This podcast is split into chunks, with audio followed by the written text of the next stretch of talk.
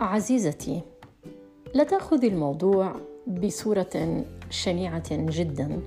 عندما تعلمين بأنك كنت مجرد فأر تجارب لأحدهم هو لا يتسلى لا يريد أن يقضي وقتا هو يريد أن يخضعك لعدد من اختباراته التي يعتقد أنك أنت الشخص المناسب ليطبقها عليه.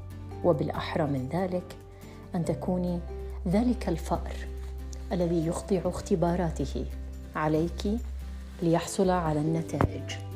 وعندما يحصل على كل هذه النتائج يغادر كالشبح. وكما يقال باللغة الإنجليزية ghosting.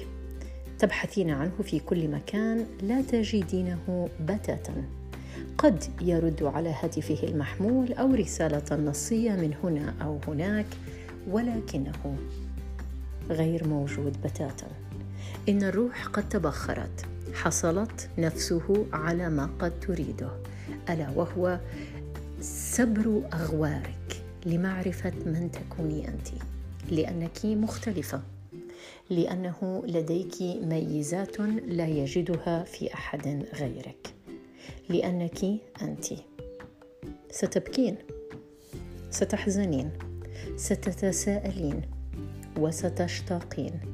ولكن أعدك تماما بأنك ستتجاوزين أيضا. مساء الخير.